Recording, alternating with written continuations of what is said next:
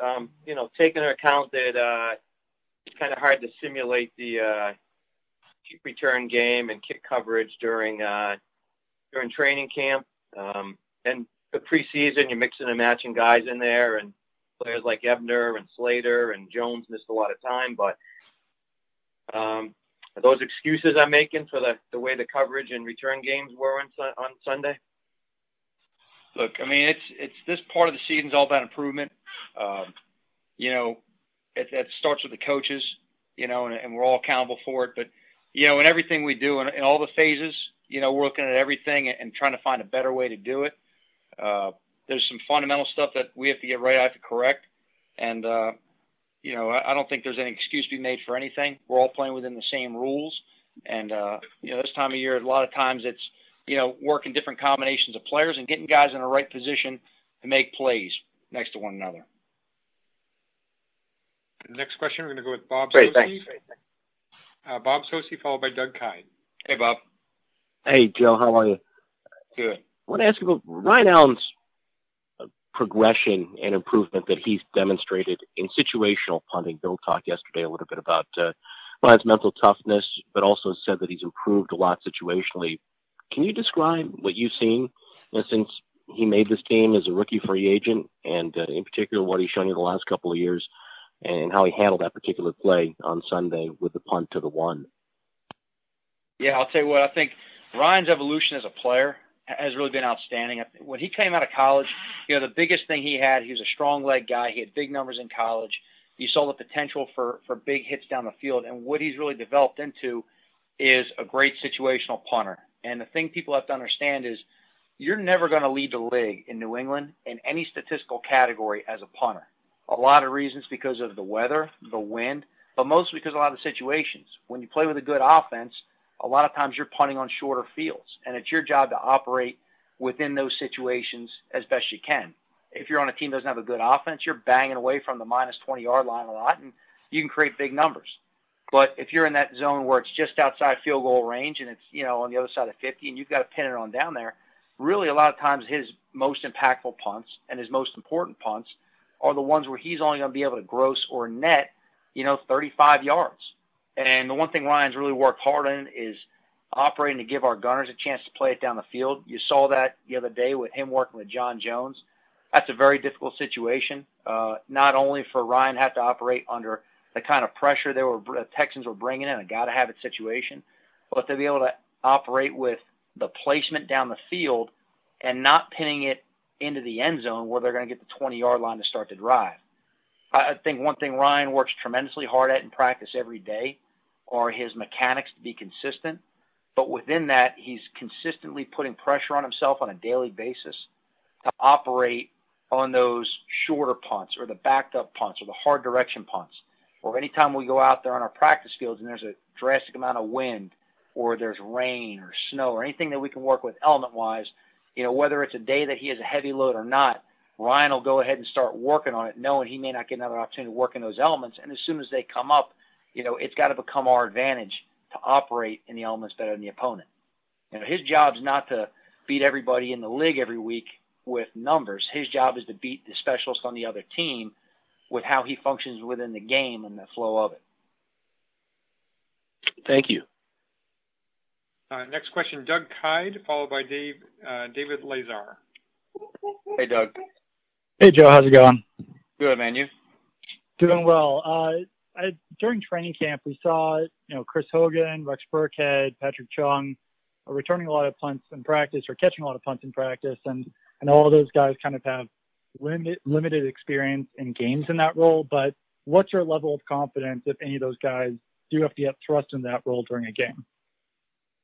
Well, we won't put anyone on the field if we don't have trust in them. Number one, and you know my job as a you know coach is is to prepare everybody on the field the best I can and establish as much depth at every position as best as I can. You know, not just for finding the best 11 that are available at the time, but looking past that and seeing the ripple effect that may happen through inactives or in-game injuries or situational adjustments we're going to have to have. So we're always preparing multiple guys on the team. We're always working ahead and thinking, you know, the if then what type scenarios. Uh, these are they all work very hard. They're guys that are before practice, after practice, and in practice period guys getting extras. Uh, so anytime we put them on the field, we know the level of work they put in going into it, and that they're giving the team the best chance of success in that role. You know, and I know that I know there's a lot of questions right now in terms of, you know, what's the next step going to be. But I just say that this isn't really very unfamiliar territory for us. Going into the second game last year, if you remember, we didn't have Julian. Danny wasn't at the game in New Orleans last year. We ended up going with Patrick. He was one of several guys who were part of that option. And due to roles within the game, he ended up handling it for that game. Uh, so we've had different times we've had to put different guys back there for different situations, whether that's as a punt returner or on a safety kickoff return where you're using multiple punt returners on the unit. So it's never just training one guy for a fourth down. You're always looking at all the situational plays that may come up throughout the game and how you can best use everyone on your roster. Great. Thanks a lot, Joe. Thank you. So David Lazar, uh, followed by Nora Princiotti. Hey, Coach. I was just wondering if you could give us an assessment on the uh, kickoff coverage unit on Sunday. It seems like you guys gave up some longer kickoffs than usual. You know what? At this point, uh, we're really looking forward to what we have to do against Jacksonville coming up and what we have to do to improve that unit. Again, this time of year, it's all about improvement, and that's in every phase. It's beyond just the kickoff unit. It's it's every phase that we put on the field every week. There's always challenges, and right now we're focused on, you know, the challenges Jacksonville is going to bring towards us, and they're an explosive team in all phases. So with the speed they're putting on the field, we've got to make sure that we improve everything and move forward to correct any mistakes we have. And Thanks, last question about Nora Princiotti and Mike Reiss. Go ahead, Nora. Hey, Joe. Uh, Hey, I'm just wondering if you can kind of illuminate for us some of the key differences between catching and returning uh, punts versus kickoffs, and just if you were to have to coach a player who'd done one but not the other to do both or to do the other one, how you know how you might go about doing that, and what the biggest challenges in that are, just sort of in a hypothetical sense.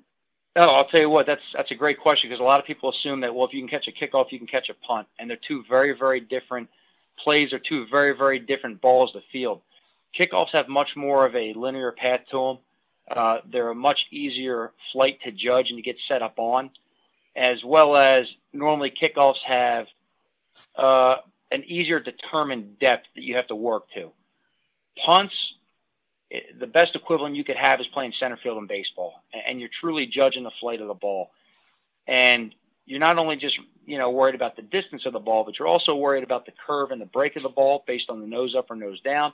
You're worried about the crosswind and how that could play a factor, and you're worried about the the bodies around you that you may be coming up into a crowd or setting up laterally and making sure you're clear on it. Ju- uh, judging a punt is is a very difficult thing to do, much more difficult than most people you know would think. And uh, and while you know a lot of times you know people have the kind of conception of just go back there and catch it, uh, there's a lot more to it than that. You know, it's there's there's a lot more variables in catching a punt, and uh, it's definitely something that takes a lot of courage to do to sit on back there with your eyes in the air, trusting your blockers in front of you, and having the awareness around you to go ahead and, and make the play. if I can just follow up, what makes a player good at standing back there and watching a punt come to them and being able to judge that? Is it a matter of eyesight? Is it a, is it a, a natural skill? Is it learned? I mean, that sounds sounds very complicated. Mm, I don't think it's absolutely natural. I think you have to develop a feel and learn it over time. I think it's something that some players have better instincts for than others. Uh, you know, some things that you kind of find out about players early on when either you talk to them coming out of college or you get them early on, they come into your camp, you try and find out about them. One of the questions as a special teams coach I ask everybody is, did you grow up playing baseball? Because normally guys who grew up playing baseball are used to judging the ball in the air and getting their body under it. Uh, a lot of guys, you know, have difficulty judging it in the air, you know, knowing when to come forward, when to go back, anticipating with the nose of the ball up or down and dealing with the wind, how much it's going to break in either direction. I don't think it's anything about it is a natural skill. I think some guys have better natural instincts maybe, but I think it's something you definitely have to work over time and develop a feel. Well, thank you. Thanks. And the last question will be Mike Reiss. Hang on one second, Mike.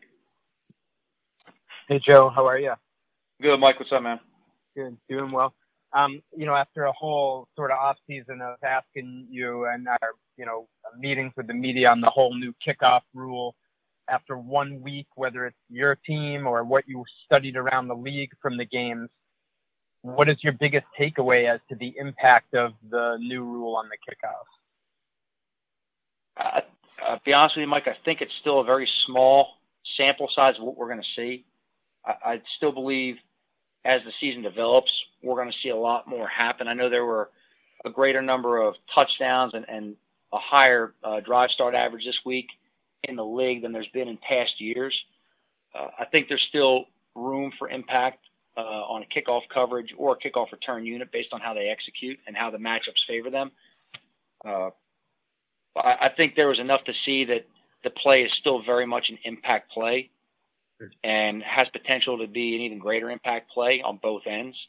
But I do think that you know this play will continue to develop as the season goes, as coaches and teams not only find different ways to attack it, but as the rosters also evolve based on injuries, based on you know necessities by each team offensively and defensively, and which are able to carry on the 53 and the active roster.